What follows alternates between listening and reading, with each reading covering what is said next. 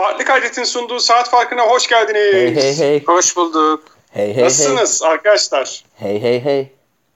İyiyiz çok şükür sizleri sormalı. Valla bizdeyiz. Ya e, devlet ne güzel sunmuş öyle programı geçen hafta. Vallahi imrendim ya çocuğa. Devlet çok iyi girdi programa da son da çok gerdi beni ya. Ne diye geldi? Ben soruları şey yapmaya çalışıyorum, temizlemeye çalışıyorum. İlk soru da Knicks'le mi alakalıydı neydi? Ben devlete sordum soruyu hani o yanıtlasın diye. Sonra soruları ben hani sizde de böyle süre uz- uzayınca şey yapıyorum ya hızlı hızlı okuyup cevaplamaya çalışıyorum ya. Yavrum şimdi ilk soruyu ona sorunca o da zannetti ki. Hepsini yanıtlaması gerekiyor. Oradan bıdı bıdı bir şey söylüyor. Ben de çocuğun üstüne biriktiriyorum şey yapayım diye. Hızlı hızlı cevaplayayım bitirelim diye.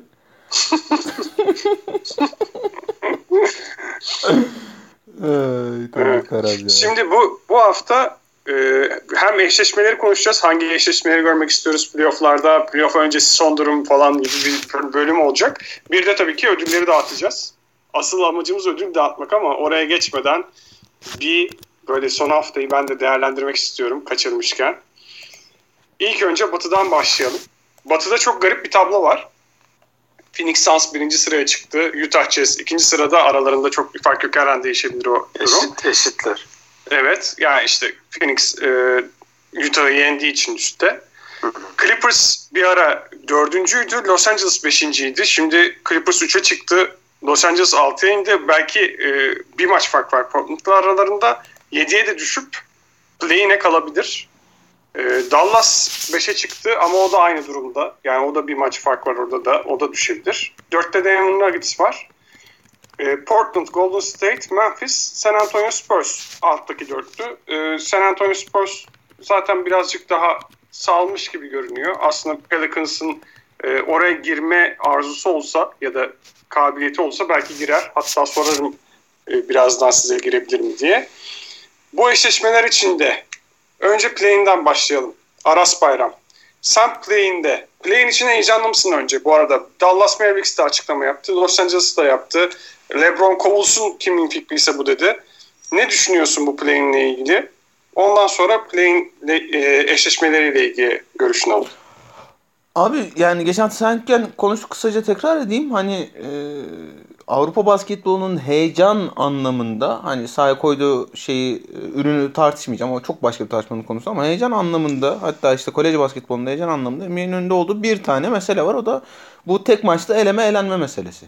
Ha bunun yani etik olarak ne kadar doğru olduğunu işte 70 maç bu 72 maç bu sezon üzerinde normalde 82 maç yapan takımların ya bir de bir tane daha maç kazanacağım bu kadar oynamışım tek maçta belli olur mu bu iş demesini bir kenara bırakıyorum. O ayrı bir tartışmanın konusu. Ben basketbol tüketicisiyim. Basketbol tüketicisi olarak e, benim inanılmaz hoşuma gidiyor bu. Yani şimdi bakıyorum 7, 8, 9, 10 ne oynayacak bunlar? İşte Portland'da Warriors oynayacak önce. Yani hani Damian Lillard'la Stephen Curry şu anki şey için konuşuyorum. Şu anki tablo için konuşuyorum. E, Damian Lillard'la Stephen Curry şey e, playoff'a kalmak için tek maçta kapışacaklar yani. Hani bundan daha keyifli bir- yıllardır işte şey diyoruz ya hani abi tamam yani çok güzel spor olayları var. Çok işte Dünya Kupası'dır, Super Bowl'udur, bilmem nesidir falan sayıyoruz sayıyoruz sayıyoruz ama NBA 7. maça yaklaşacak bir şey görmüyoruz diyoruz biz. Değil mi yıllardır burada? Ya abi herif sana şey sunuyor. 3 tane 7. maç sunuyor yani. Bir tane sadece 6.5. maç olsun da 7. maç sunuyor. Ya da işte şeye bakayım şimdi. e, Doğu Konferansı'na bakayım. Ee, Indiana Pacers, Washington Wizards. Yani Bradley Beal, Russell Westbrook ikilisinin o play-in maçına nasıl yaklaşacağını görmek istemeyen bir Allah kulu var mı? Hani şeyi taraftarlığı başka bir kenara bırakıyorum ya.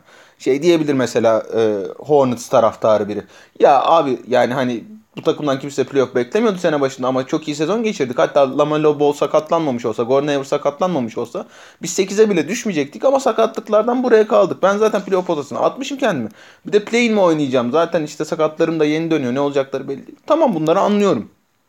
Ama heyecan olarak, basketbol tüketicisi olarak benim ki yani komple kötü bir spor sezonu geçiriyorum ben. Hani Galatasaray'ın halinden tut e, hayatımda ilk kez herhangi bir fantazi liginde ligimde şeye finale kalamamamdan tut Manchester City'nin Şampiyonlar Ligi şampiyonluğuna yürümesine falan. Komple kötü bir sezon. Ben bütün sezonu kapattım şey bekliyorum şimdi. Play'in play'in bekliyorum yani. Dolayısıyla ben gayet memnunum. Şunu da söyleyeyim. Bunu tartışalım istiyorsanız. Ben şeyi de yani tanking'i de baya baya bir engellediğini düşünüyorum. Şimdi Washington kaç işte 10 maçın 9'unu mu kazandı? Ne öyle bir şey çok hatırlamıyorum. Çok da önemli değil de. 10'da 8. Acayip formdalar yani. Şimdi normal şartlar altında Washington yatmaya başlayabilirdi. Bir yılda arada hani 2-3 tane maç kaçırdı falan ya. O ara yatmaya başlayabilirdi atıyorum. Ya da Chicago Bulls tanking'e çoktan başlamış olabilirdi. Gerçi onların biraz da vakti geldi muhtemelen ama ya da işte Pelicans için. Hani var mı hala tanking yapan takımlar var işte Thunder'ı, Rockets'ı, e, Detroit falan maç kaybetmek için çok çok uğraşıyorlar. Ama o sayı işte ne bileyim her zaman gördüğümüz gibi 8'den 5'e indi atıyorum bu sene. Hani o bile bir başarıdır. Play-in turnuvasına evet demek için bir sebeptir. Ha bunu daha adil yapılabilir mi? Ya o da şeyin konuşacağı bir şey işte. NBA oyun kurulunun konuşacağı, rekabet kurulunun konuşacağı bir şey. Ee, ben şu anki halinden bir basketbol tüketicisi olarak çok memnunum. Evet Özgün. Bu e, ben ben de aynı şekilde düşünüyorum Aras'ta. Sen de muhtemelen yakın düşünüyorsundur diye tahmin ediyorum. Gerçi evet. Toronto da var burada. Bak mesela sen Toronto e, artık tanking yapsın istiyor musun? Hala zorlasın istiyor musun mesela? Böyle söyleyeyim sana. Abi Toronto ne yaptığını biliyor mu acaba diye çok merak ediyorum. Onu ben ya. de çok merak ediyorum ya. Geçen az kalsın gene kazanıyorlardı. Abi şey her için. maçı az kalsın kazanıyor herifler yani. Çok garip bir kafaları var. Ben anlamadım. Dün şey karşısında mesela izlesen Toronto'yu e, Clippers karşısında Hani dersin ki bu takım herhalde doğuda işte ne bileyim üçüncülüğe falan oynuyordur en kötü falan dersin yani. Abi Ama, şey Lakers maçında LeBron döndüğü maçta yani kazandı. Toronto'da şey sahada ezerek kazandı. Öyle şey falan değil ya. İşte iki tane üçlük girdi de bilmem ne oldu da öyle falan değil. Bayağı sahada ezerek kazandı yani. Bir maç zaten rekor falan kırdılardı birkaç ay önce falan. Yani çok acayip ve kaybedilen maçlar da hep böyle işte 5 sayı bilmem ne sayı son işte birkaç dakikada bilmem nerede veriliyor filan. Bilmiyorum ben şu anda şey istiyorum tabii. Ee, bari buzun altına düşelim. Ee, yani çünkü e, son 3 ayrılmış durumda e, doğuda. Hani bari buzun altına düşelim de iyi bir yerden adam seçelim istiyorum da takım hakikaten kafa çok karışık gibi duruyor. Bu arada bakıyorum şu tabloya. Bence haddinden çok fazla maç kazanılmış bu sezon. Öyle değil mi yani? Bakıyorsun tanking yapan takımların hepsi neredeyse 20 maç kazanmış ya. Ee, evet doğru söylüyorsun aslında. Normalde hep böyle bir low teens hani 12, 13 bilmem ne 14 e, kazanan bir takım illa çıkıyordu. En kötü Rockets bile 16'da yani evet. Hı. Eşleşmelere geçelim. Özgün sen Lakers'ın play'ine kalmasını istiyor musun? Yoksa 6-3 şu anda mesela. Clippers Lakers tak diye başlasın mı ilk turdan istersin? Valla ben play'ine kalmalarını istiyorum. Ee, niye diye soracak olursan e, dün Kyo geri zekalı dün müydü? Evveli gün mü artık yaptıysa açıklamayı. O geri zekalı açıklamadan sonra kim bulduysa bu fikri kovulsun ne demek abi ya? Yani bu bu kadar kolay bir şey mi ya bunu söylemek? Ya bir, bir yani ben işin şey noktasındayım yani. Sen kimsin yani kimin fikri ise herifin işine mal olacak böyle bir açıklama yani. Ne kadar denyoca bir açıklama ya. Yani ben beğenmiyorum bu fikri diyebilirsin. Hani olma ya olmasaydı bu ya da ne bileyim oyunculara da sorulsaydı keşke filan gibi bir, bir açıklama yapılabilir eyvallah. Ama bu nasıl denyoca bir açıklamadır ya? Ağzından çıkanı kulağın duyuyor mu yani? Kim bulduysa kovulsunmuş. Allah Allah. Yarrağın başına bak. O yüzden yani umarım şey yaparlar ya umarım oynarlar şu play'ini de e, bu açıklamasını şöyle bir şey yapar yani. E, o istemediği o play'ini e, oynamak zorunda kalır yani. Biraz bilendim. o zaman da Golden State'le oynayacaklar. Ben rahat geçeceklerini düşünüyorum ama en azından e, Golden State'i de böyle Lakers karşısında izleyip bir heyecan yaşayabiliriz. Güzel Aynen güzel olur abi Curry vs. E, LeBron izlemek. Memphis senin eski sevdiğin takımlardan biriydi. Onların San Antonio ile eşleşmesine e, rahat geçeceğini düşünüyor musun? Abi Memphis tabii benim sevdiğim zamanlarla şu an hiçbir alakası yok yani. Onlar e, çok iyi bir, başarılı bir yeniden yapılanmaya gittiler. Şu anda bambaşka bir takım var ortamda.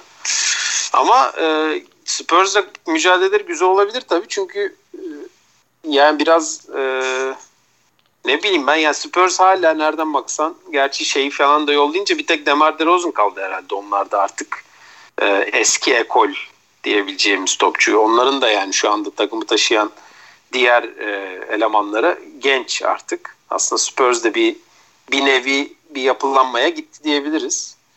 E, ama hani öyle ya biraz daha Aldridge kalsaydı en azından şey diyebilirdik yani çok rahat. Hani bir jenerasyon fark var aralarında hani iki jenerasyon karşılıklı oynamasını göreceğiz falan diyebilirdik ama hani şu anda Spurs de biraz gençle, gençleşmiş gibi duruyor. Ama güzel bence e, başarılı bir play'in olur yani onların karşılıklı oynaması ve ben e, yani 50-50 görüyorum açık, açıkçası ya o ikisi oynarsa play'ini bence ikisinden birinin olma ihtimali %50 %50 gibi geliyor bana. Hmm. Aras. Canım. Şu an işte dediğim gibi Clippers'la Lakers eşleşmiş gözüküyor. Ama diyelim ki Lakers 7'den devam etti. Utah Jazz'le karşılaşıyor. Utah Jazz bütün sezon ya da Phoenix Suns'la karşılaşıyor. Bütün sezon e, çok iyi oynamış iki takım. Gidiyorlar Lakers'la ilk turda eşleşiyorlar. Bunu mu izlemeyi tercih ederdin? Yoksa Clippers Lakers eşleşmişsin mi? Abi bir kere yani şey şu anki duruma e, fazla bel bağlıyoruz. Ben böyle bir şey düşünmüyorum. Yani e, şeyin özellikle San Antonio'nun Portland'ın ve Lakers'ın fikstürleri çok zor. Çok zor abi evet. Ee, San Antonio iki kere Phoenix'te oynayacak. Ee, Utah, Brooklyn, Milwaukee, New York maçları var San Antonio'nun. Ee, ki Pelicans da kaşıyor hala her şeye rağmen. Ee, dün de Pelicans'ın da bu arada çok zor fikstürü. Pelicans'ın da zor fikstürü ama şey yine e, Spurs kadar zor değil. E, Lakers şimdi iki maça çıkacaklar üst üste. Clippers'da Portland ve ikisinde de LeBron yok. En az iki bu iki maçta oynamayacak. E, daha sonra da işte Phoenix'te oynayacaklar. E, şeyle New York'ta falan da oynayacaklar yanlış hatırlamıyorsam. Bunlar kolay maçlar değil. Hele hele işte Schroeder e, 10-15 gün kaçıracak Covid dolayısıyla. Hani LeBron'un daha fazla maç kaçırabileceği konuşuluyor. En az iki maç diye girdi haber çünkü.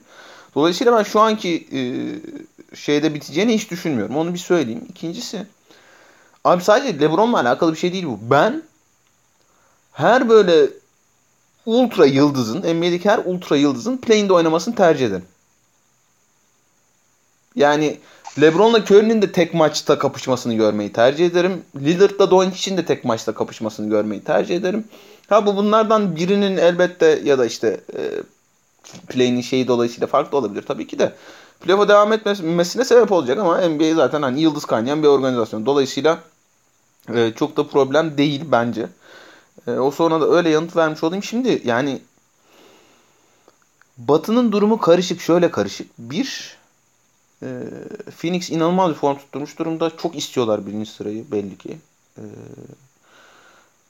Utah'ın işte Donovan Mitchell sakatlığından sonra bir düşüşü var ama o çok beklenecek bir şeydi zaten. Hani gayet normal. Mike de arada bir maç kaçırıyor falan filan. Yani iki tane başlayan iki tane guard'ın birden sakat olunca gayet doğal işler bunlar hani Lakers'ın ya da X bir takımın finale yürüme yolu ne kadar kolay ne kadar zor kısmı Utah'ın bu düşüne ne kadar e, devam edecek bir şey olduğuna ve Phoenix Suns'ın bir normal sezon takımı kadar playoff'ta da tehlikeli bir takım olup olmayacağı görüşüne göre değişiyor.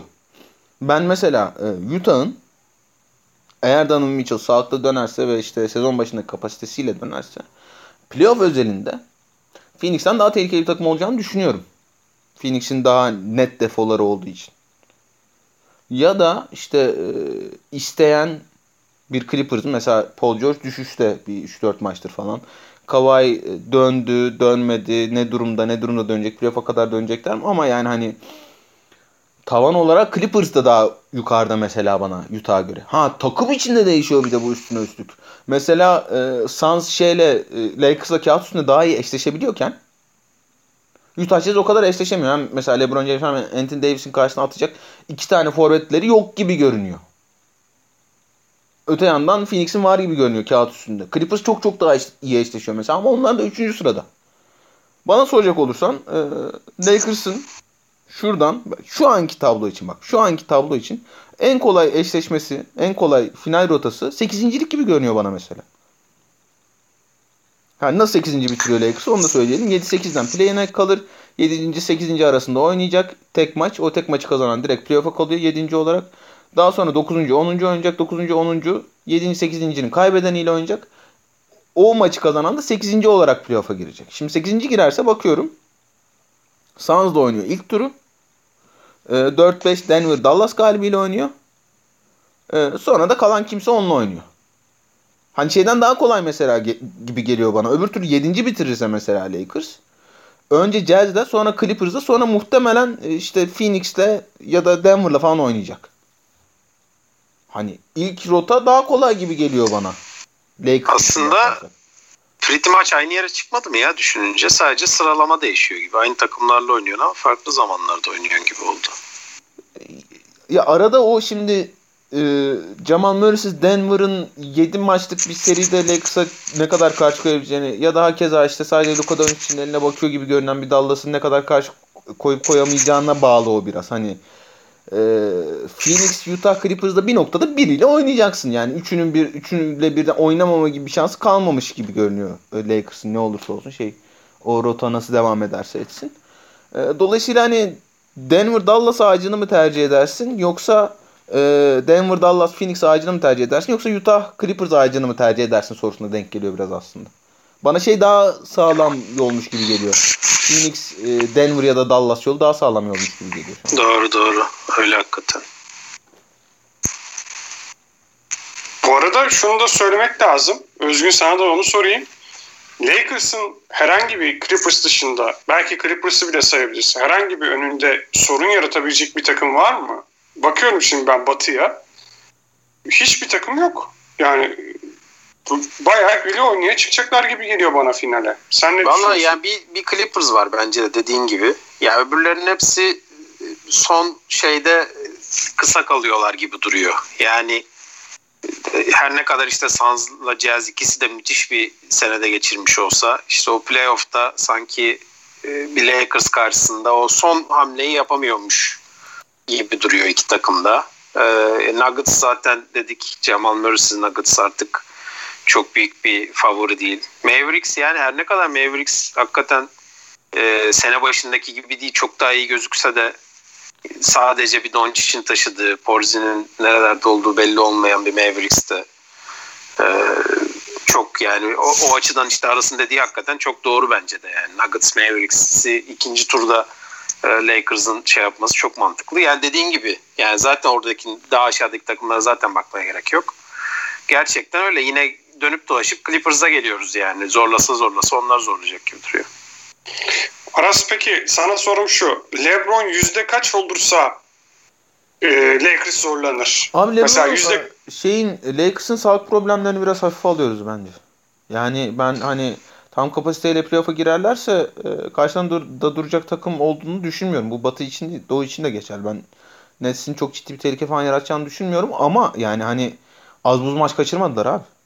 Hani ee, hani Lebron'un o şey açıklamalarını ya hayatım boyunca bir daha %100 olmayacağım falan açıklamalarına ben çok itimat etmiyorum. Çünkü Lebron e, o tür şeyleri işte e, algı yaratma işlerini arkasında inanılmaz medya desteği de olduğu için çok çok iyi yapar ama hani e, yani Lebron tam sağlıklı girse playoff'a ki onu kovalıyor artık. İşte Anthony Davis ne durumda ya da işte Schroeder ne durumda olacak ya da işte Drummond kaldırabilecek mi o şeyi playoff falan filan gibi bir sürü soru işareti var. Ha yani ben şey kısmına daha yakınım. Çok çok ciddi sakatlıklar değil. Bunlar Lakers ol, olabildiğince şey oynuyor burayı. E, güve, güvenli oynuyor. Hani gayet işte %100 olmasa da %100'üne yakın girer ikisi de. E, öyle olunca da işte hani gerçekten Batı'nın şu durumunda eğer Clippers'ın bir vitesi daha yoksa eğer e, hani şey için Lakers için bunu söylüyoruz. Utah için de söylemek lazım. Donovan Mitchell ortada yok ne zamandır. İşte Mike Conley dediğimiz gibi maç kaçırıyor. E, Denver yani en önemli ikinci oyuncusunu kaybetti. Dallas'ta çok ciddi bir Porzingis sorunu var artık. Yani hani sahada da çok görülmeye başladı. Porzingis'in takımın geri kalanıyla pek bir arası olmadı. E, Portland'ın savunması çok kötü. Phoenix hani hiç playoff deneyimleri yok özellikle işte üç önemli oyuncusundan ikisinin. Dolayısıyla eğer sağlıklılarsa, sağlıklı gireceklerse playoff'a elbette ben de rakip görmüyorum Lakers'ı ama hani e, en ufak bir işte %90 değil de %75 dersen e, zorlanırlar. Zorlanırlar yani. Şey, şeyi de söyleyeyim ya da Özgün söylesin ben bir çay koyayım ya. Ee, hangi eşleşmeleri görmek istiyoruz? İstiyoruz. Tamam. Yani Lakers'ı konuştuk. Aslında az çok kimi görmek istediğimizi. Ee, Denver şu anda gözüken Denver Mavericks seçmesi var. Ya ben bu seriyi izlerim açıkçası. Yani görmek istediğim serilerden biri bu mesela. Ben o ikisini karşılıklı izlemeyi çok seviyorum. Ya bunu zaten demiştim ben sene başındaki bir başka podcast'te de hakikaten yok hiç Doncic karşılıklı izlemek çok hoşuma gidiyor benim. Ama çünkü Mavericks'in çok zorlayabileceğini düşünmüyorum bu arada şey Nuggets'ı. Onu da söyleyeyim. Peki Mavericks yerine Portland'la eşleşse Denver. Bence ee, daha zorlu, daha daha fazla zorlanabilirler. Çok e, o da bayağı eğlenceli bir seri olur. Yani kolay kolay ilk turdan pes etmeyecek bir Portland. E, Denver Nuggets şöyle bir güzelliği var. Hakikaten yani işte bakıyorsun her takıma. Mesela işte Warriors Curry diyorsun. Hani bir şekilde bir mücadele verecektir diyorsun. İşte e, Mavericks'te Doncic, işte Trailblazers'da Lillard. Ya bu heriflerin hepsi hakikaten e, playoff zamanı geldiği zaman aslanlar gibi asılacağına emin olduğun herifler ve yani gerçekten potansiyelleri de çok yüksek ya üçünün de. Yani üçü de e, iyi bir senesinde MVP adayı olacak adamlar yani bunların. E, öyle bir güzel şeye gelmiş ki mevzu yani. Bunlardan hepsi yani playoff'ta hani hangisiyle mücadele etse tepedeki takımlar güzel bir şey çıkacak gibi duruyor ortaya. O, o açıdan yani hakikaten batı tarafı çok heyecanlı ya playoff'larda. Bir de ben galiba e, Phoenix Suns Clippers görmek isteyebilirim. Chris Paul'la karşı Clippers. Aslında ben Suns Jazz görmek isterim de o herhalde o bayağı zor. yani bayağı zor hakikaten. Suns Jazz ikisi de konferans finalinde karşılaşır belki. Aynen anca öyle olabiliyor İmkansız. da ben yani hiç ihtimal vermiyorum hakikaten. Yani ama çok şey olurdu yani. Bence iki takımın da 3 e, aşağı 5 yukarı güçleri denk birbirine. Ve ikisi de çok iyi seneler geçirdi. Yani çok keyifli bir playoff sunarlardı gibi geliyor bana. Bu arada e, global medyada Phoenix Suns inananları var. Onu da söyleyelim. Yani bu buradan e, batıdan Phoenix Suns'ın çıkabileceğini e, ciddi ciddi şampiyonluk yaşayabileceğini düşünenler var. Abi ben Suns'a inanacağıma Cez'e inanırım. Yani biraz daha derim hani Donovan Mitchell biraz toparlasa kendini bana sanki ben bir türlü şu Sanza sene başından beri herifler aslanlar gibi gidiyor. Bir türlü beni inandıramadılar açıkçası. yani e, ilginç Sanz'ın inananları olması. E, doğuya doğuya bakmak gerekirse doğuda da şey fena değil aslında. Yani geçen senenin finalisti Heat 6. şu anda. Celtics geçen bir arkadaş ben Twitter'da tanımıyorum ama işte yapmış bir bracket. Diyor ki Celtics diyor buradan şampiyon çıkar diyor. Celtics'in de inananları var. yani e, orası da fena olmayacak gibi duruyor. Yani o 8. olacak takım Pacers olursa bir şekilde Pacers da fena bir takım değil. Yani bu sene hakikaten bir türlü bulamadılar e, ritimlerini ama hiç fena bir takım değil. E, çok da zorlayamayabilirler belki ilk turda karşılaştıkları takımı ama e, yine de fena bir mücadele sunmayabilir e, Pacers. Öbür geri kalanların hepsi yani Knicks ile Hawks senenin tabii flash takımları. Onlar ilk turda karşılaşıp e, muhtemelen biri birini elleyecek gibi duruyor. Öbür turda e, karşılarına çıkan takım karşısında çok bir şansları olmayacak gibi duruyor ikisinin de ama onun dışında yine çok güzel e, işte Heat kimle oynarsa ilk tur çok güzel. Celtics kimle oynarsa çok güzel iki tane mücadele olacak gibi. Hani ben ne isterim diye düşününce şimdi e, sanki bir Heat Nets görmek isterim. Hmm, orada da e, senenin flash takımı Nets'e karşı yani işte o Big Three hatta Big Three plus Griffin Nets'e karşı bir geçen senenin şampiyonunu izlemek isterim açıkçası. Ee, Celtics'te aslında Celtics yani şeyle de oynasa e, Sixers'la da oynasa, Bucks'la da oynasa çok güzel bir mücadele olur. Zaten senelerdir e, o üç takım hep tepedeydi. Birbirleriyle kapıştılar. İkisinden birine okeyim ben Celtics için. Sen? Ben, ben şöyle düşünüyorum. Ee, Miami Heat bu arada altıda kalamayabilir. Boston'la yer değiştirebilir gibi duruyor. Var öyle bir imkan. Hawks'a da yer değiştirebilir aslında düşününce. Ya o da olabilir evet. Yani o tam oturmuş bir durum değil ama Boston Celtics de hakikaten bir ara çok iyi e, dedik aa toparlıyorlar mı Boston Celtics geri mi döndü diyorduk. Pek olmadı o. Abi or orayı şey gibi. belirleyecek. Miami ile Boston iki tane maç yapıyor daha.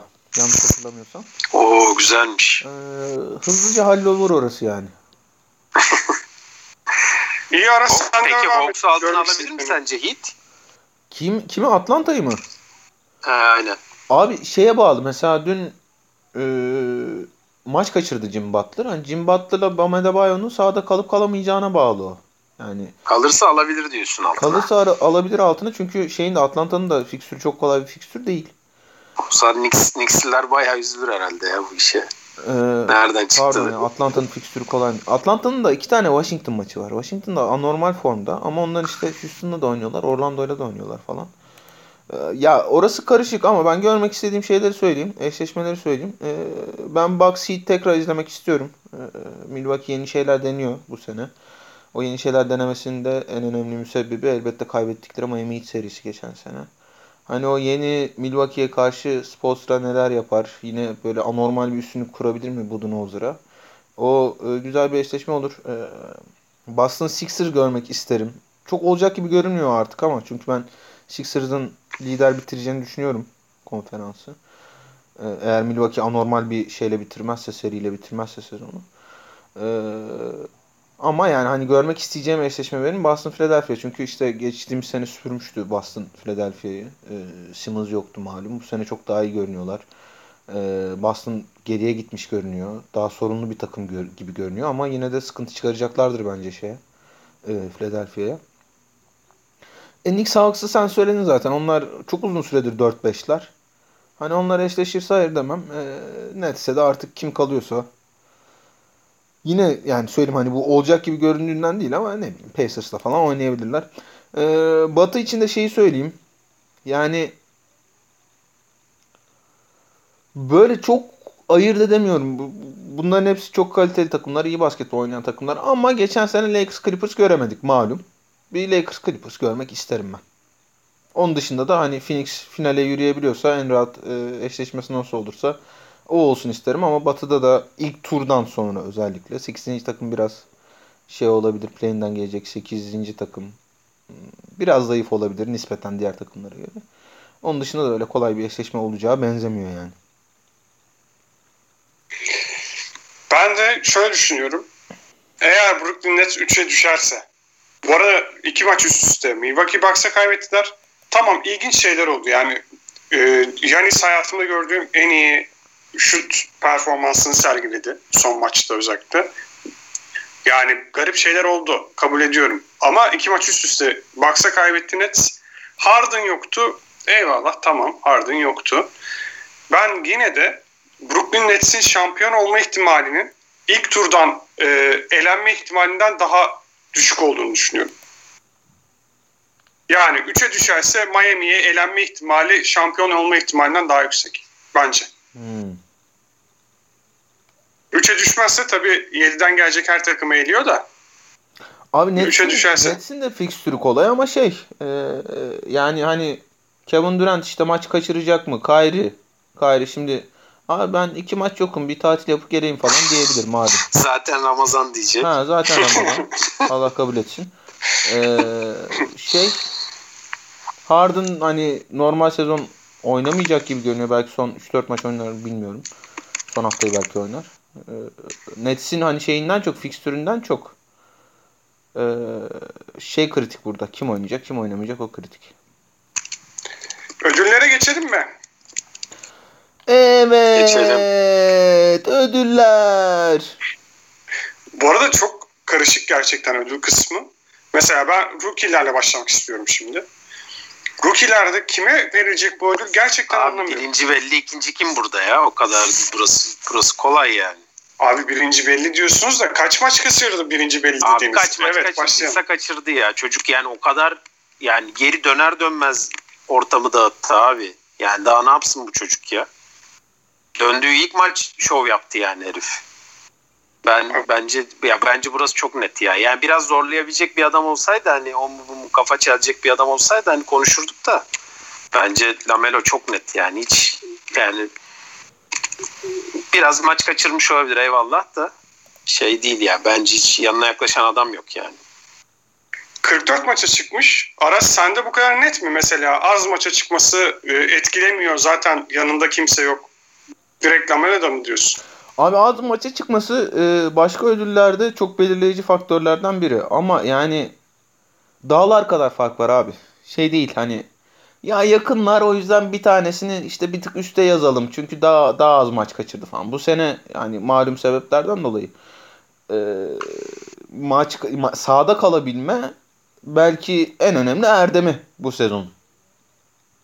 Ama ya ben Anthony Edwards'ın geçirdiği sezonun Lamelo Ball'un geçirdiği sezona yakın olduğunu düşünmüyorum. Hatta ben Anthony Edwards'ı 3. sıraya yazdım. Ee, yani evet çok maç kaçırdı Lamelo ama hani geçirdiği sezonda ona rağmen çok yakın değil bence şeyle. Geri kalan çaylaklarla. 3'e kimi yazdın? 2'ye Tyrese Halliburton'u yazdım ben. Ha pardon. Ee, Anthony Edwards'ı 3'e yazdın. Anthony Edwards'ı 3'e yazdım. Halliburton'un geleceğinden ümitli misin? Halliburton'un geleceğinde acayip ümitliyim. Çünkü o çocuğun o basketbol zekasıyla oynayamayacağı hiçbir tarz, yanında oynayamayacağı hiçbir guard, hiçbir pivot yok. Olağanüstü zeki bir çocuk o ve şey hani yani abi bazen bazı şeyleri böyle işte 18-19 yaşında çocukları NBA ortamında izlerken özellikle ya bu çocuk topçu olacak diyorsun hani ne olursa olsun en kötü ihtimal e, çok iyi bir takım en kötü ihtimal bak. Çok iyi bir takımın 6. oyuncusu olur Tyrese Halliburton. Öyle bir şey zekası var çünkü çocukta basketbol zekası var. Ha yani işte ne bileyim prime'ında All Star seviyesinde olur mu? Ya o biraz işte şeyine göre, takımına göre, ortamına göre, e, takımının bulunduğu yere göre falan 50 bin tane faktör giriyor oraya ama hani ne bileyim işte e, şampiyonluk yürüyüşü, final yürüyüşü yapan bir takımın en kötü ihtimal bak en kötü ihtimal 6. oyuncusu olmasa çok şaşırırım Tyrese Halliburton için. Mesela Anthony Edwards için aynısını söyleyemiyorum. Anthony Edwards'ın şeyi kariyeri şeye de gidebilir. İşte ne bileyim Jordan Clarkson olmaya da gidebilir. Hani Jordan Clarkson'dan yetenekli ve daha atlet bir topçu eyvallah. Ama işte ne bileyim hani abartacak olursak da Vince Carter olmaya da gidebilir. Ama şeyin Halliburton'un e, tabanı daha yüksek, tavanı daha düşük. E, dolayısıyla ben yani hani üstüne takım kurmak için değil ama önümüzdeki 8 sene 10 sene takımda olmasını tercih edeceğim topçu Tyrese Halliburton. Ha bu şey demek değil bu yani bu geçirdikleri sezonu karşılaştırmak adına söylemiyorum bunu. Kafalar orada çok karışıyor çünkü hep bir şey muhabbeti var işte. Ya abi e, işte LeBron James NBA'nin en iyi topçusu. Neden LeBron'a her sene MVP vermiyoruz? Ya çünkü MVP ona göre verilmiyor. MVP o sezon kim ne top oynadıysa ona göre veriliyor.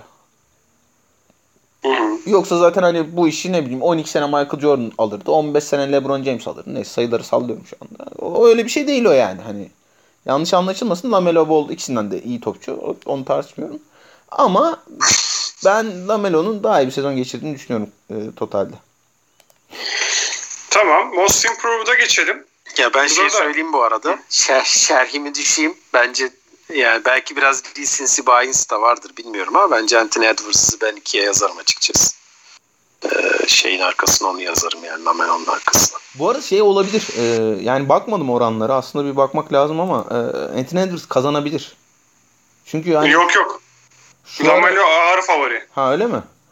Hı hı. Ya şu ara dinlediğim bütün işte ödül konuşulan podcastlerde falan şey deniliyor çünkü. Ee, işte şu da şu maç şu kadar maç kaçırdı, bu da bu kadar maç kaçırdı. Hani e, genel oy veren yönelimi maç kaçırıp kaçırmamaya göre gidecekse Anthony Edwards'ın bir şansı var. Ama ben ikinci sıraya bile yazmadım onu söylüyorum yani. Geçiyoruz Most Improved Player'a. Burası da biraz karışık. Adayları söyleyeyim mi sayayım mı yoksa Say, pat say. pat Abi pat. bur- Say, burası say. da belli. Burası da birinci belli, ikinci kim? Ya Say şimdi, adayları. şimdi siz mesela tamam sayıyorum. Zach Levine mesela bak Çok güzel isim değil mi? Tam bu ödülü hak, edecek, hak edecek bir Zach sezon. Lavin geçen seneydi abi. Onu geçen sene konuşacaktık. Nikola Jokic. Adam hem geçen sene Hadi. MVP, bu sene MVP. Most Improved. O zaman Yani- şey abi. O zaman şey dur ben söyleyeceğim. Ee, dur nerede ya bu çocuk? Derrick Rose. Isaiah Thomas. Vucevic, Vucevic abi. Vucevic. Bu çeviş çok maç kaybetti ya. Diğer aday Christian Wood. Güçlü bir aday kendisi. Bir de Zion Williamson. İlk dört adayımız bunlar. Evet. Özgün Akkol. Kim bu, bu senin dediğin nasıl sağlayacak olan belli dediğiniz? Bunların Baya bu arada şey var yani yoksa? saymadığımız baya bir topçu var işte. Ya zaten bu ödül biliyorsunuz hani böyle çok şey olmadığı için hani ne anlam ifade ettiği çok belli olmayan bir ödül olduğu için işte şeyin falan ismi geçiyor. Nikola Jokic'in ismi geçiyor mesela hani. E, Jalen Brown'un ismi geçiyor mesela. E, başka Kyle Kuzma diyen falan duydum ben.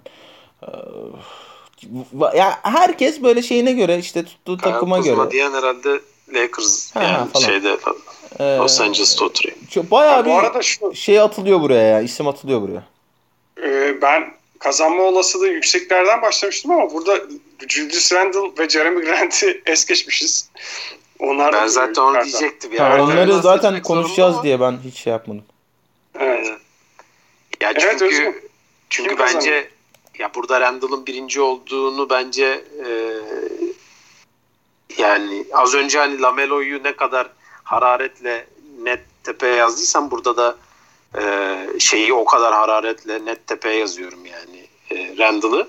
Çünkü hani sene başında playoff yapıp yapamayacağı soru işareti olan bir Knicks takımını bütün sene aslanlar gibi sırtladı e, Randall. Yani nereden bakarsan bak Randall'a şey atladı. Birden fazla seviye atladı yani Randall. Yani Randall topçu mu filan derdin belki geçen sene.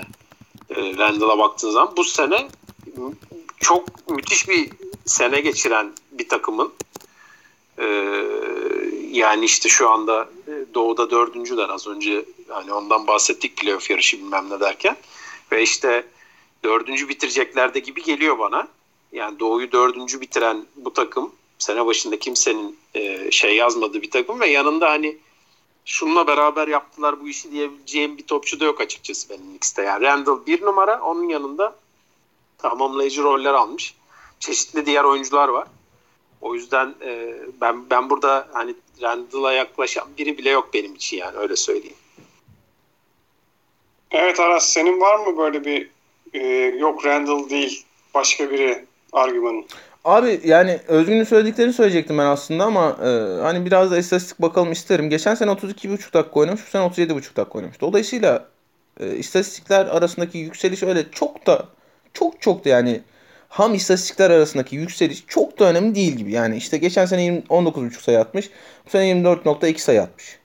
İyi yani tamam evet yükselmiş. E, geçen sene rebound 9.7, bu sene 10.3. Geçen sene 3 asist yapıyormuş. Bu sene 6 asist yapmış. Orası hani ikiye katlamış neredeyse. Ee, gayet iyi. Ama yani abi herif geçtiğimiz sene %73 ile serbest atış atmış. Bu sene %81 ile atıyor. Geçtiğimiz sene %28 ile üçlük atmış. Bu sene %43 ile atıyor. Şimdi ve o yani %43 ile üçlük atıyor olması Julius Randle'ın %43 ile üçlük atıyor olması New York Knicks hücumunun normal insan hücumuna benziyor olmasının yegane sebebi. Gerçekten yegane sebebi. Herif %43 ile üçlük atamıyor olsa çünkü yani Knicks hücum o kadar sıkışır ki. Sıkıştıklarında izolasyona gidiyorlar. En çok izolasyona oynayan oyuncusu şeyin e, NBA'in Julius Randle. James Harden o işleri bıraktı işte bu sene malum. E, Julius Randle açık ara önde ve işte 1. 15 sayım ne çıkarıyor şeyden izolasyondan. Hiç fena bir sayı değil bu. Hani izolasyonun daha bir kısmına yakın olmasını beklersiniz çünkü. Ee, ve o izolasyonu oynarken Randall'ın şutunu riske ederse takımlar, riske edebiliyor olsalar hiçbir şey üretemez Knicks hücumu. Hele hele şeyin sonlarında. E, sürenin sonlarında. Ki Knicks gibi yavaş oynamayı tercih eden, savunmaya oturmayı tercih eden, dolayısıyla hücumda yavaş oynamayı tercih eden bir takım için o özellikle süre sonlarında Randall'ın yapabildikleri ve bunu yaparken o üçlüyü sokabiliyor olması Çok kıymetli. Ya işin şey kısmını falan geçtim herif. Zaten hücumun kalbi her şeyiyle. Hep şey diye eleştirdik biz Randall'ı ya işte ne kadar tembel savunmacı, ne kadar tembel savunmacı. O biraz etrafındaki e, sistemin etrafındaki oyuncuların ve koçunun da başarısı. Ki işte e, yılın koçunu konuşurken oraya da geliriz de. Hani onu ya hiç bekle hiç beklenmiyordu bir kere. Ben beklemiyordum en azından ve anormal bir gelişim bu. Şimdi millet hala şey konuşuyor ya işte %42 ile atıyor üçlüyü. Ki bu arada şey de değil ha hani ya iki tane atıyor da işte e, %42 ile atıyor falan da değil. 5,5 tane deniyor maç başına. Az buz bir şey de değil yani. Millet şey konuşuyor ya şimdi işte hani playoff'a gelince millet Randall'ın şutunu riske, ete, riske edebilir mi %42 ile atıyor olmasına rağmen. Knicks'in playoff'unu da biraz belirleyecek şey o aslında. Ama totale baktığımızda abi yani free throw'un %73'ten %82'ye %81'e çekmiş. E, üçlük yüzdesini %27'den %42'ye çekmiş. 43'e 43'e de daha, daha yakın hatta.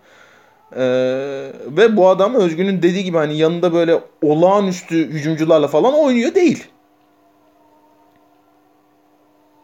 Hücumda Knicks'in kalbi adam. Yani Curry için söylediğimiz Warriors'da Curry için söylediğimiz şeylerin benzerini Randall için de söyleyebiliriz şeyden Knicks'te. Böyle aa abi al şu topu sen de bir yarat diyebileceğimiz biraz A.J. Barrett var. O biraz maçına göre gidiyor geliyor. Şut sokup sokamadığına göre gidip geliyor. Biraz Alec Burks vardı sezon başında. Çok maç kaçırdı o sezonun ikinci yarısında. Abi bütün takım Julius Randle'ın eline bakıyor. Bütün takımın eline baktığı adam geçtiğimiz sene %27 üçlük atmış. Bu sene %42 üçlük atmış. Hani konuşalım yani Jeremy Grant'ı falan ama çok da gerek var mı bilmiyorum açıkçası. Ya ben Peki. ben bence işte ikinciliğe Grant'i e, Grant de ikincilikte yalnız gibi geliyor bana. Bana ya da öyle geliyor. Yaptıkları da onun yaptıkları da çok müthiş bir onun da müthiş bir yükselişi var. Zaten o potansiyelini az buçuk gösteriyordu ara ara da bu sene yani consistent bir şekilde çok ciddi yani attığı maç başına sayı iki katına çıkartmış durumda neredeyse. Bu hakikaten çok şey yani e, büyük bir yükseliş. Tabii yüzdeleri falan biraz düştü e, Detroit'te onun üstünden oynandığı için e, biraz hani şeyi top kullanma oranı arttığı için yüzdeleri düşmüş durumda ama yine de şeyi çok ciddi yani artış o, o yükselişi. Abi Jeremy Grant için şunu söylemek lazım. Ee, ben 3. sıraya yazdığım oyuncu için de aynı şeyi söyleyeceğim. Ee, yani farklı bir oyuncu olarak kendimi var edebilirim ben NBA'de dedi. Geçtiğimiz yaz Jeremy Grant. Çünkü neydi? Bir rol oyuncusuydu. Hatta e, şeyde de öyle. Thunder'da da öyleydi. Denver'da da öyleydi. Hatta daha çok savunmasıyla ön plana çıkan bir rol oyuncusuydu Jeremy Grant. Herif şey dedi ya dedi bir hücumda benim üstüme kurulsun bakın ben neler yapacağım dedi ve Detroit'e gitti. Ve bunun altından kalktı. Hani yıllarca bizim ya işte uzun atlet e, dörtle baş eder, üçle baş eder, zıp zıp e, yeri gelir çember savunur. Gitsin hücumda da köşe üçlüğünü soksun bana yeter abi diyeceğimiz Jeremy Grant bir NBA takımı tamam eyvallah kötü bir NBA takımı ve takım NBA takımınızın hücumunun bir numaralı opsiyonu Jeremy Grant olmasını istemezsiniz. Ama herif şunu kanıtladı bu sezon. İkinci hücum opsiyonu, üçüncü hücum opsiyonu olabilir bir takımda Jeremy Grant gayet rahatlıkla. Ve bunu yaparken de bütün Jeremy Grant algısını değiştirdi. Dolayısıyla bu, bu da çok önemli bir başarı addederim ben her türlü. Seneye devam ettirebilirler mi? Randall ve Grant için soruyorum bunu. Hızlıca. Abi Randall yani %43 ile üçlük atacaksa e, NBA'nin en iyi 10-15 oyuncusundan biri oluyor otomatik. ya herif çünkü yani en kötü halinde bile en böyle Lakers'ta kaybolmuş halinde bile olağanüstü bir pasördü. Çok yumuşak elleri var. Zaten hani çok güçlü bir topçu. Bitirebiliyor çember çevresinde. Hani çok top kaybederdi mesela oraya giderken. Bu sene tamam yani hani süresi de arttığı için biraz top kaybı şey artmış durumda ama top kaybı yüzdesi de düşmüş durumda mesela. Hani bir daha yüzde 43 üçlük atar mı Julius Randle sorusuna hayır yanıtını vermek daha zekice bir yanıt. Ama evet son yanıtı dediğim gibi yani Julius Randle NBA'nin en iyi 15 topçusundan biri oluyor otomatik. Jeremy Grant'in bu seviyeyi koruması biraz daha kolay görünüyor diye düşünüyorum ben de. Ya ee, en azından şu anki Detroit takımında yani oraya daha şeyli bir oyuncu gelmezse o Detroit'e yani böyle gençlerle devam edeceklerse en azından bir sene daha e, bu rolünü devam ettirir Grant. Peki üçüncü ismini alalım Aras. Zayn yazdım ben. Ee, yani hani işte ilk sezonda çok çok da oynamamış. Birinci sıradan seçilmiş üstüne üstlük yani büyük beklentilerle gelmiş bir çocuğun hani hangi gelişimden etkilendin sorusu gayet e, doğal bir soru. Ama şey yani Jeremy Grant için söylediğimin benzerini söyleyeyim. Zayn işte lige girdi. Geçtiğimiz sene işte sezon başı sakatlıkla kaçırdı. Sonra oynamaya başladı. Ne gördük biz Zayn Williamson'dan? Ee, işte kuvvetli, çember çevresinde bitirebiliyor. Anormal hücum reboundçu. En önemli özelliklerinden biri ikinci zıplaması. Bilmem ne bilmem ne. Şimdi sezon ortasından itibaren bambaşka bir Zion Williamson izliyoruz biz. Zion Williamson'ı topu tepede emanet edip ikili oyun yönetmesini isterseniz Zion Williamson çok rahatlıkla çembere gidebiliyor ve çember çevresinde olağanüstü bir bitirici zaten. Tank gibi ya adam. Şimdi geçtiğimiz sene e, o az buz izlediğimiz Zion Williamson'dan bambaşka bir Zion Williamson bu. Çünkü bu Zion Williamson şey demek. Bütün hücumu bu herifin üstüne kurabilirsiniz demek. Yani gardınızı buna göre seçebilirsiniz. Forvetinizi buna göre seçebilirsiniz. Pivotunuzu zaten buna göre seçmelisiniz. Geçtiğimiz sezonki Zion Williamson için şey falan konuşuyorduk. Ya bu çocuk pivot oynamalı ama boyu yetecek mi buna? Kondisyonu yetecek mi? Fiziği yetecek mi diye konuşuyorduk. Şimdi şey diye konuşuyoruz. Bu çocuk çocuğu dörde koyuyorsun. Yanına e, bir beş numara atıyorsun. İkili oyun oynayabilecek. Senin hücumunda bir problemi kalmıyor. Ondan sonra senin geçe- seçebileceğin guard sayısı da artıyor mesela. Sen artık o dakikadan sonra en azından Zion'lı dakikaları oynayacak gardından şey beklemek zorunda değilsin. Üretsin, illaki üretsin beklemek zorunda değilsin mesela. Dolayısıyla bir anda Zion Williamson'ın yanına dizeceğin adam sayısı çok artıyor. Yani tabii ki hani en ideal düzende istersin öyle birini de. Ama şeyle falan da idare edebilirsin atıyorum. George Hill tarzı bir topçuyla da idare edebilirsin orada. O resource'larını başka bir yere ayırabilirsin. Başka bir yere harcayabilirsin. Dolayısıyla hani Zion da en azından benim Zion algımı komple değiştirdi ve hatta bunu yaparak çok daha efektif, e, çok daha özel bir oyuncu olabileceğini kanıtladı. Evet geçiyoruz 6. oyuncu ödülümüze. Burada hemen hızlıca sayıyorum görenleri. Bence bu da çok net nereye gideceği. Chris Boucher aday görünüyor bu arada. Ama al, Kardeşim. almayacak herhalde. Montrezl Harrell, Jalen Brunson. O da çok iyi sezon geçirdi gerçekten. Joe Ingles, e, Jordan Clarkson. Evet. Özgün ne diyorsun? Valla sanki İngiliz gibi geliyor bana. E, yani niye diyecek olursan yani çok iyi giden bir takımın yani çok hani ba- bahsedip durduk yani e, ne kadar iyi gittiğini şeyin e, Utah'ın. Ya bu takımın sanki hakikaten çok önemli bir parçası gibiydi bütün sene boyunca e, Joe Ingles ve e, gerçekten özellikle geçen seneye göre e, çok daha iyi bir sene geçirdiğini de söyleyelim Joe Ingles. Ve e, yani yani 6. adam diye düşününce biraz bana sanki o takımın başarısına ne kadar etki ettiği filan benim için biraz daha önem, öne çıkıyor gibi. Mesela Chris Boucher e, sezonun ilk yarısını mesela müthiş oynadı. Ama hani Toronto ne yaptı yani diye baktığın zaman bir şey yapmışlığı yok. Ama Utah e, batıda e, aslanlar gibi e, birinci sırada şu anda ya da işte birinciliği paylaşıyor diyelim. Ve bunda İngiliz'in rolü büyük bence. O yüzden e, ben hani e, İngiliz sanki biraz daha benim için diğerlerinden öne çıkıyor. İngiliz'in şöyle bir durum var. 23 maça başlamış. Bu aday olmasına engel olmuyorsa kazanmasına da engel olmaması lazım. Ee, %50 ile içi isabet buluyor. %47 ile üçlük isabeti buluyor şu anda. yani İnanılmaz çılgın yani. Çılgın istatistikler bunlar. Ee, 4.6'da asist yapıyor. Gayet iyi. Kenardan gelip oyun kurulmasına yardımcı oluyor. 12 sayıda atıyor. Ee, Jordan Clarkson da çok önemli bir silah. Utah Jazz adına Yalnız da çok oyun- komik değil mi yani? Aynı takımdan iki tane oyuncunun çok ilginç yani ve hakikaten yani Clarkson bence olmalı deyip hani argüman sunarsan ona da ikna olabilecek gibiyim ya. O da hakikaten çok iyi bir sene geçirdi. Evet yani şut yüzleri düştü ama mecbur biraz düşmeye zaten. Ee, onu o yüzden alıyorlar oyuna. Şut atsın diye alıyorlar.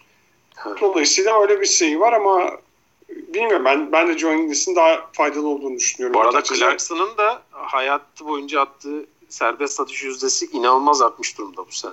Yani az önce hani Randall'da dedik ya serbest satış yüzdesi diye. Clark, Clarkson da yani durup dururken bir anda %90'ın üstüne hayatında ilk defa çekmiş yüzdesini. O da çok ilginç bir not yani. Evet Aras Bayram. Altıncı adamı kime veriyorsun? Şimdi önce şunu söyleyeyim. Ne konuştuk? Ee, yılın çaylağı konuştuk. Ben bunu Edwards alır diye düşünüyordum ama e, sen Lamelo favori dedin. Okey tamam. Ee, hani kim almalı konuşuyoruz biz aslında ama kimden alacağını da söyleyelim. Ee, Most Improved Player'ı e, Randall alır. Ee, şimdi de şeye geldik. Altıncı adama geldik. Altıncı adamı ben Jordan Clarkson'ın alacağını düşünüyorum. Ee, genelde bu ödül e, geçtiğimiz sene farklı bir yere gitti. İşte Montresal'a gitti malum ama genelde bu ödül biliyorsunuz bench'ten gelen gunner'lara yani girer girmez işte skor üreten, e, topu elinde bulunduran, e, bench'in hücumda katkı vermesini sağlayan kısa oyunculara gider bu ödül işte. Hani Lou Williams'dır, Jamal Crawford'dır bilmem ne. Yıllardır öyle olmuştur. Ee, tamam geçmiş sene Montresal'a gitti. Montreal bu sene de aday. Ee, ama ben yani hani o geleneğin bozulduğunu düşünmüyorum o tek ödülle. Dolayısıyla çok çok iyi bir sezon geçiren Jordan Clarkson'a gideceğini düşünüyorum. Ama benim ödülüm Joe Ingles'a. Joe Ingles'ın Utah Jazz'in sahada yapmak istediği şey için çok daha kıymetli olduğunu düşünüyorum. Hatta şunu düşünüyorum. Queen Snyder'a gitsek biz şimdi. Ya Queen Queen'dayım. Hani bak şimdi al bak ben ne getirdim? Silah getirdim. Şunu şöyle bir kafana dayayayım. Tamam çıkırt. Ee, sen bu Joe Ingles'la Jordan Clarkson'dan birinden vazgeçeceksin. Hangisinden vazgeçersin? Diye sorsak Jordan Clarkson'dan vazgeçerim der bence. Ve hani bu kadar e, yakın geçen, benim gözümde yakın geçen bir yarış için e, belirleyici faktördür bence. Ben öyle düşünüyorum. Dolayısıyla olağanüstü şut atan özellikle olağanüstü şut atan Joe Ingles'ın bir adım önde olduğunu düşünüyorum. Bir iki bitirecekler zaten bunlar. Üçüncü sıraya ben Tim Hardaway yazdım. Ee, onun da yani biraz fazla maça başlamış olma gibi bir derdi olabilir. Yani çok kontrol etmedim. Ee, ama Tim Hardaway Jr. hakikaten iyi bir sezon geçiriyor. Ee, şey, Aynen o da 26 maçına başlamış. Yani evet o da işte ortada. Ha, şey de söyleyeyim yani Tim Hardaway değil de Jalen Brunson bu takımın 6. adamı deniliyorsa 3'e Jalen Brunson yazarım ben bu arada. Ama yani hani o ikisi arasında bir tercih yaparak Tim Hardaway yazdım ben. Bu arada Güzel. Zack Snyder'la e, Queen Snyder aynı yıl doğmuşlar. Allah Allah. Aa, iki, ikizler mi acaba? Aynen ben ona baktım ikizler mi acaba diye ama e, aralarında 6 ay mı ne var? Hani... Re- release the Snyder Cut. Arda bu Snyder Cut muhabbetini bana bir anlatır mısın? Yani çok yani çok yorucu sinema muhabbetleri gör, gördüm hayatımda ama bu kadar yorucusuna hiç rastlamadım. Ne yani bir director's cut'ın bu kadar çok isteniyor olması birileri tarafından bu ne anlama geliyor? Valla e, yani bilmiyorum ne anlama geliyor. Gerçekten saçma bir durum. E, istiyor insanlar. Verdiler istediklerini. 4 saatlik bir kat. Aa 4 saat olunca bir anlam ifade etti falan dedi izleyenler de. Yani 4 saatte de bir şey anlatsın arkadaşım yani. o kadar olsun. Pek de yani 4, 4 saatse bu bunun hani 4 saatse pek de katmamış gibi geldi bana. no cut. Release the no cut. Geçiyoruz. Defensive Player of the Year'a. Hazır mısınız? Sayıyorum. Miles Turner, bu listede neden var bilmiyorum ama aday. Ee, ben Simmons, Rudy Gobert. Turner maç kaçırdığı için söyledim bunu bu arada. Neden aday diye. Ee, ben Simmons ile Rudy Gobert arasında geçecek bu ödül gibi duruyor. Rudy Gobert e, favori ama Özgün kimi kime verirdi bu ödülü? Kim almalı gerekiyor sence? Valla yani yani kimin alması gerekiyor dersen eğer sanki biraz daha e, Gober'in alması gerekiyor gibi geliyor bana. Çünkü e, az önce bahsettiğimiz yani Utah takımının savunmasına e, şey veren oyuncu Gober. E, yön veren oyuncu yani onu, onu şekillendiren oyuncu bir numaralı oyuncu. Ve yani Gober'in ne kadar büyük savunmacı olduğunu zaten senelerdir konuşup duruyoruz ama benim içimden geçen de Simmons aslında. Yani çünkü onu da konuştuk biz aslında daha önce değil mi? Geçen belki bir belki iki podcast önce filan bahsettik yani. Kimin karşısına koysan durabiliyor herif. Ve bu sene de e, artık ya onun da ne kadar iyi savunmacı olduğunu yine senelerdir konuşuyoruz ama sanki bu sene e, bize peakini gösterdi yani yapabileceği savunmanın gibi bir durumu var. E, ve onun takımı da bu arada tabii e, Doğu'nun tepesinde. E, yani o da boş bir takımın değil. Yine onun da e, sene başında e, 76ers'ı belki tepeye yazmazlardı ve Embiid'in de yine kaç maç kaçırdığını söyleyelim. Ona rağmen e, 76ers'ın orada olması yine Simmons'ın aslında büyük bir başarısı.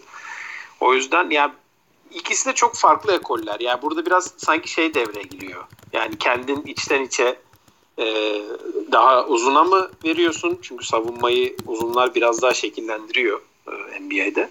Yoksa iyi bir e, kısa da e, bu ödülü alabilmeli mi diye düşünüyorsun. Sanki ona geliyor yani kişisel tercihe geliyor gibi.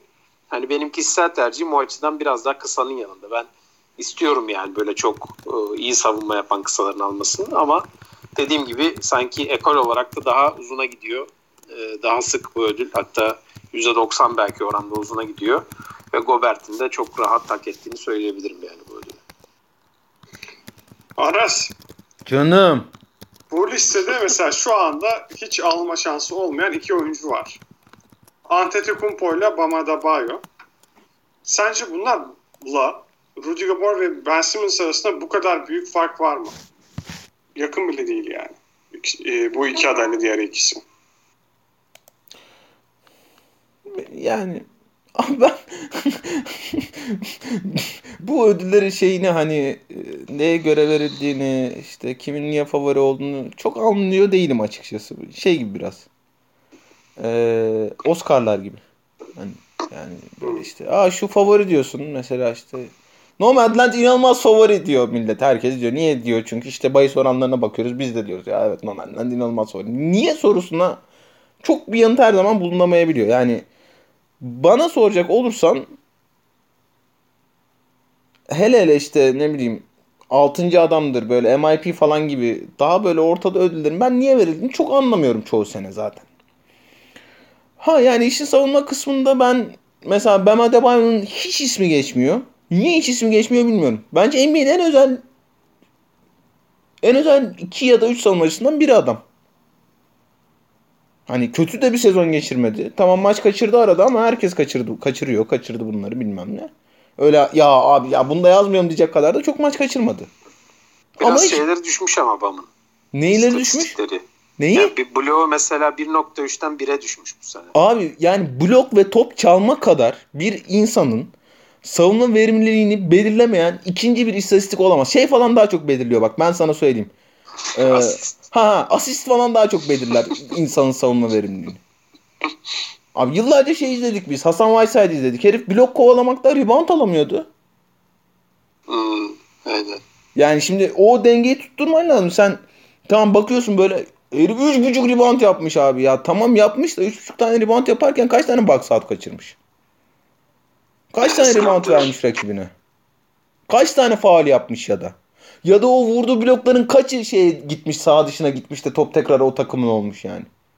Blok tamam izlemesi inanılmaz ki en keyifli şeylerden biri basketbolda da. Her zaman da manası olan bir şey değil blok yani. Ee, şeyin işte Bam Adebayo'nun mesela geçen sene pilota Jason Tatum'a koyduğunu falan bir kenara bırakıyorum. Ee, her zaman çok lazım bir şey değil. E, top çalma da öyle abi. Yani top çalma kovalarken kaç tane pasın geçmesine izin verdin? Top, top çalma hatta daha beter yani değil mi? Yani çünkü, çünkü topu çalamadığın zaman muhtemelen sayıyı yedin. Yani top çalma var, top çalma var tabii ki ama yani işte ne bileyim açık alanda ya da işte cross court pasa top çalma hamlesi yapıp kaçırdıysan bittin. Dünyanın en kötü şeyi. Savunma hamlesi. Çalarsan çok mu iyi oluyor yani? 5 tane denedim bir tane çaldın. Dördünde sayı yedin abi. Bam Adebayo'nun şeyi de düşüvermiş olsun. Blok şeyi çok yüksek değilmiş zaten. 1.3 yapıyormuş. 1 yapmış bu sene. Neyse. Ee, ben bunu Gobert'in kazanacağını düşünüyorum. Niye düşünüyorum onu söyleyeyim. Utah'ın bir MVP adayı yok. Hatta ilk 5'e girmesi beklenen bir adayı yok. Ee, Utah'ın All NBA First Team'e girmesi beklenen bir adayı yok. Şu ana kadar konuştuğumuz ödüllerde Six Man dışında ee, ki o biraz daha böyle dışarılıklı bir ödüldür. NBA'nin en tepe oyuncularına verilen bir ödül değildir yani biraz da adı üstünde. E, dolayısıyla hani Utah'ın sezonunu burada e, ödüllendirmeye çalışacaklarını ve e, Gober'e vereceklerini bu ödülü düşünüyorum. Ama ben geçtiğimiz haftalarda söylediğimi söyleyeyim tekrar. E, ben sadece şu yüzden Ben Simmons'ı savunmada izlemekten daha çok keyif alıyorum.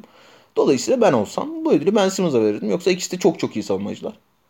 Şey, zaten yani hani e, Draymond Green'in kafayı yediği maçlar hariç e, ya da işte Kawhi Leonard'ın ben seni öldüreceğim oğlum bu maç dediği maçlar hariç bu üçlünün ben şu anda NBA'nin en iyi üç savunmacısı olduğunu düşünüyorum zaten.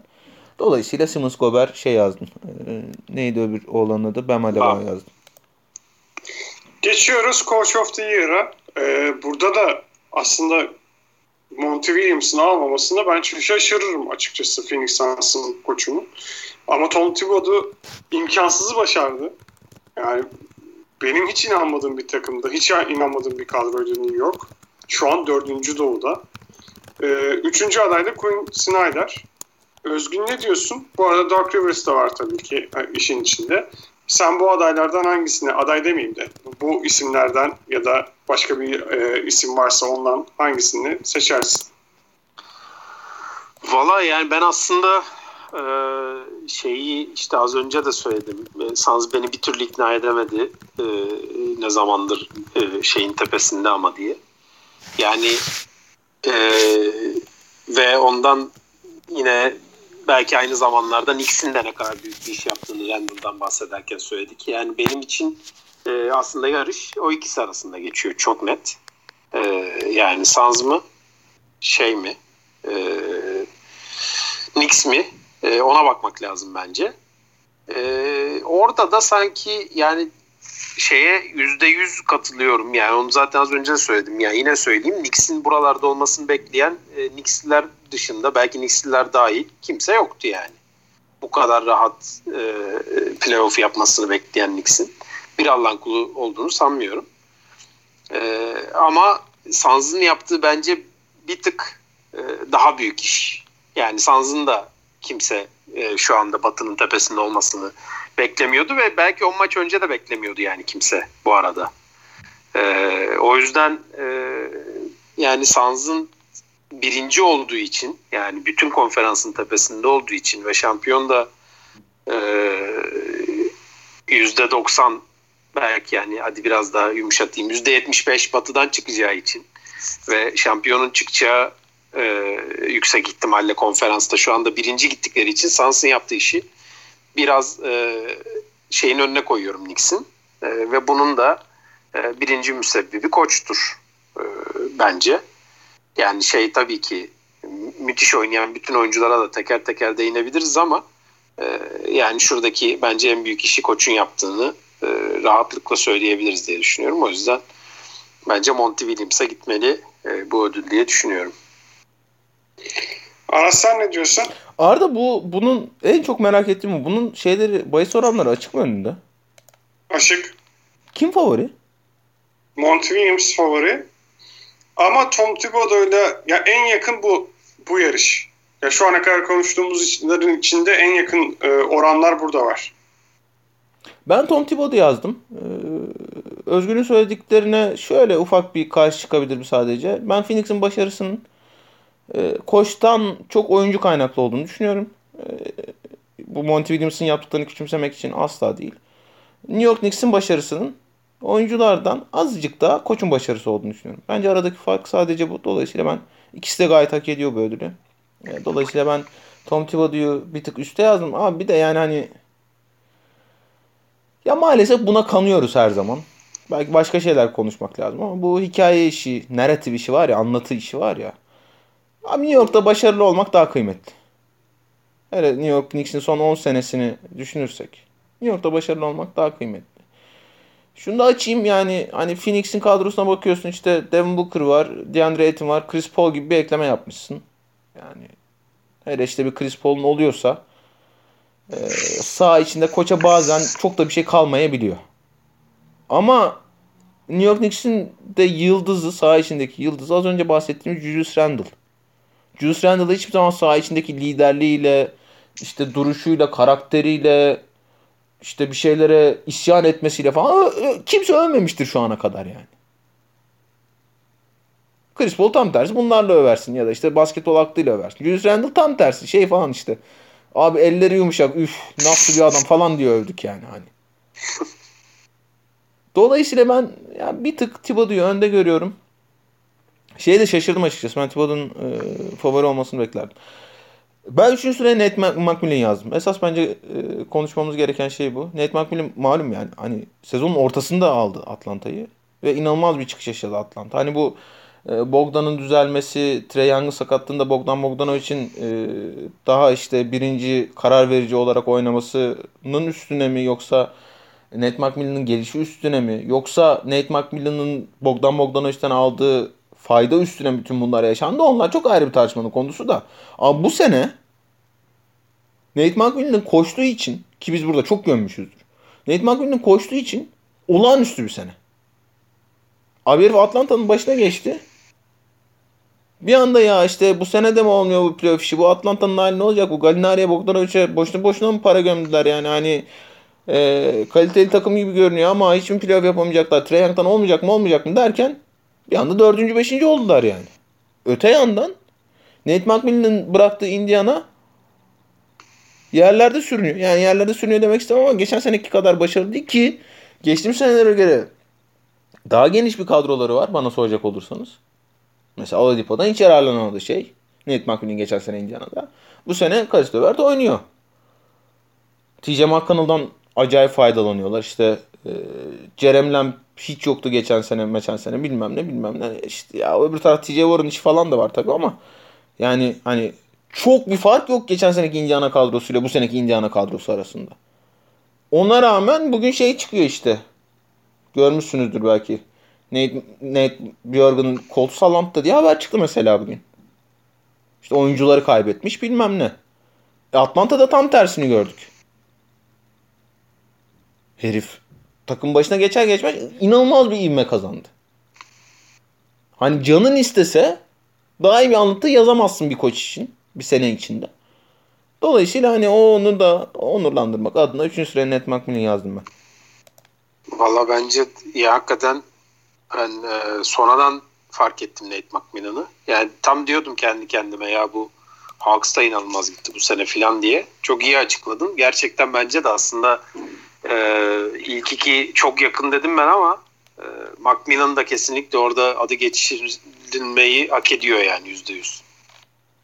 Ben Thibodeau'ya veriyorum çünkü sezon başında hiç inanmadığım bir kadroydu ve point kartsız gittiler çok uzun bir süre. Ee, geliyoruz MVP'ye. MVP'de yok hiç açık ara favori. Bunun bir nedeni e, Joel Embiid ve LeBron James'in uzun süreler sakatlık yaşaması oldu. E, Harden da nitekim öyle bir ara MVP e, konuşmasına girdi, girdiği gibi sakatlandı. E, üçüncü aday Curry. Yani Antetokounmpo var bir de. Evet Özgün.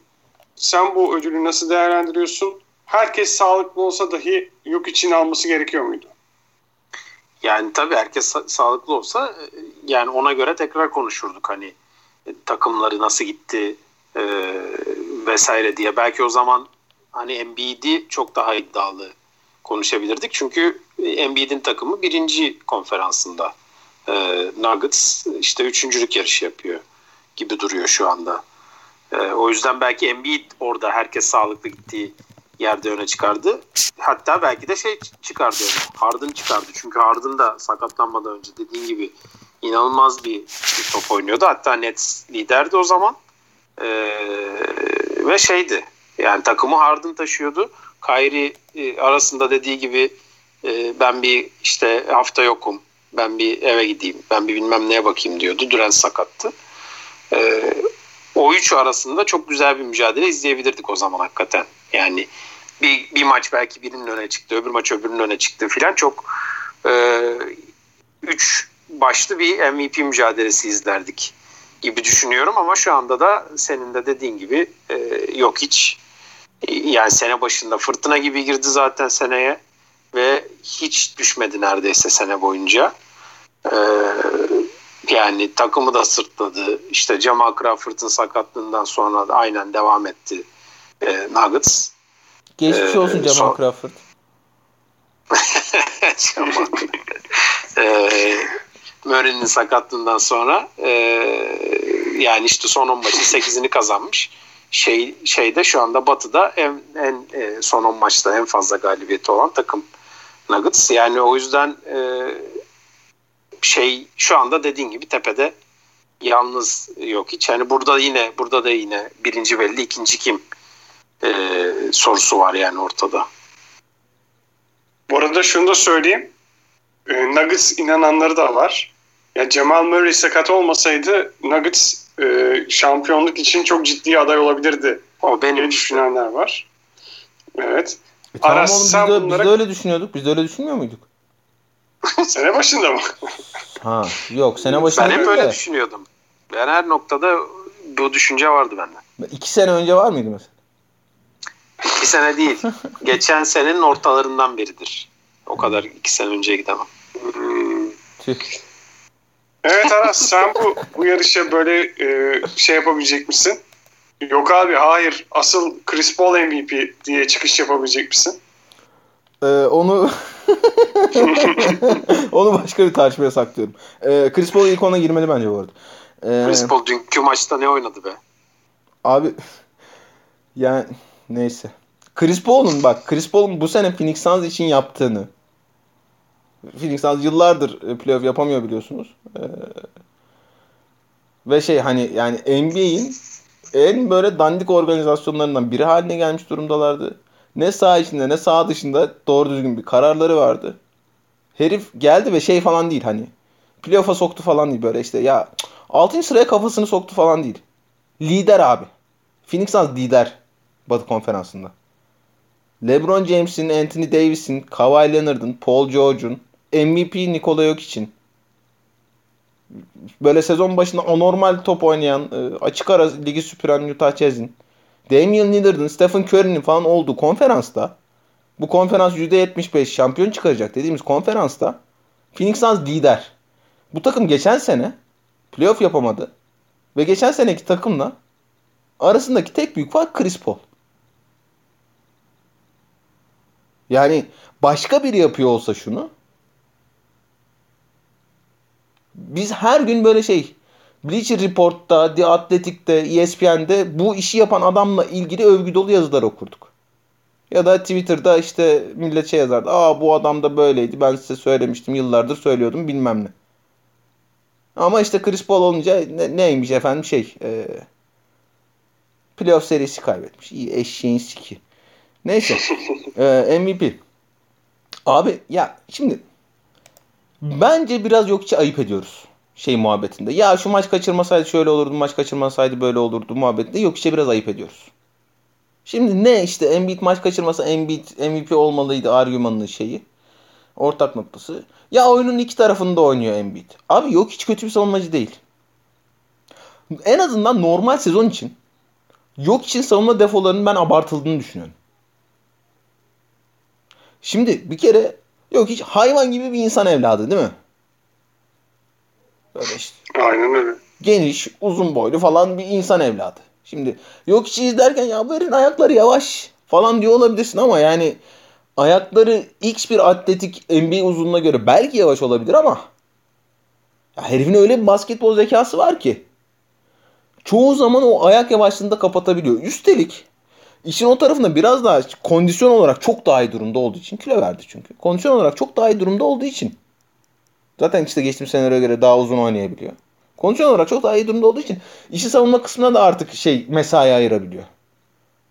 Yok için basketbol sahasında mesai ayırdığı sürece kötü yapacağı bir şey yok abi. Yok. Yok yani herif öyle bir böyle çat diye basketbol aklı koyuyor ki sahaya. Tamam ya ayakları yavaş. Ya götünü dön götünü döndürene kadar mevsim değişiyor. Ya Tamam abi eyvallah. Ama yani kafası o kadar çalışan bir adamı sen bak açık alan bu şeyde de olur. Sete set hücumda da olur. E, playoff'ta bu takımlar yapacak bu işi. Playoff'ta yapacaklar. O zaman göreceğiz esas işte. Yok hiç hakikaten aşama kaydetmiş mi işin bu kısmında yoksa normal sezona özgü bir şey miydi diye. Ama açık alan savunmak zorunda kalmadığı sürece sete set de dahil bu işte olağanüstü bir spacing'de e, tepe ikili oyununu hatta işte Dame'in Stephen Curry'nin oynadığı gibi e, orta sahanın bir iki adım ötesinden hatta yarı geçiş hücumlarında Nikola için geri döndüğü anlarda o direct screen denilen işte e, orta sahaya kadar gelen birli ikili şeyleri perdeleri Nikola Jokic nasıl savunacak onu göreceğiz. Ama normal sezon üzerinde hele hele bu normal bu normal sezon üzerinde 2020-2021 normal sezonu özelinde ben yok için savunmada kötü bir iş çıkardığını falan düşünmüyorum. Onu bir kenara koyalım. Yani ya Embiid e, işte şu kadar maç oynasa Embiid olurdu, olmalıydı bilmem ne. Abi tamam. Tamam yani anlıyorum bunun sebebini. Ama bu buna şeyden yaklaşmayalım ya. Yok hiç böyle sıfırmış, eksi yazıyormuş savunmada gibi yaklaşmayalım. Öyle olmadı yani. Bu sezon için en azından öyle olmadı yani. O bir. Ya herif abi şeyi falan yani sıkışık alanda Denver savunması sıkıştırabiliyorsa o ikili oyunu çok geniş alanda değil de dar alanda oynatabiliyorsa yok hiç bayağı da iyi savunmacı hatta o ikili oyunu savunurken. Marka Sol Memphis'te yılın savunmacısı ödülünü alırken NBA'nin en iyi savunmacılarından biri gösterilirken yok iş kadar atlet miydi bilmiyorum. Yok işten daha fazla mesai ayırıyordu o işe. Olağanüstü ikili oyunu savunuyordu. E o herif de çat diye basketbol aklı koyuyordu çünkü. Ben o seviyede bir savunmacı olduğunu iddia etmiyorum Nikola için.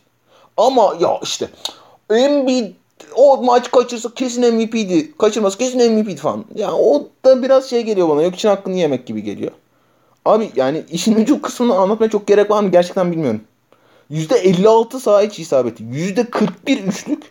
%86 serbest atış. 26 sayı, 11 rebound, 8.5 asist. Eşeği siki ya.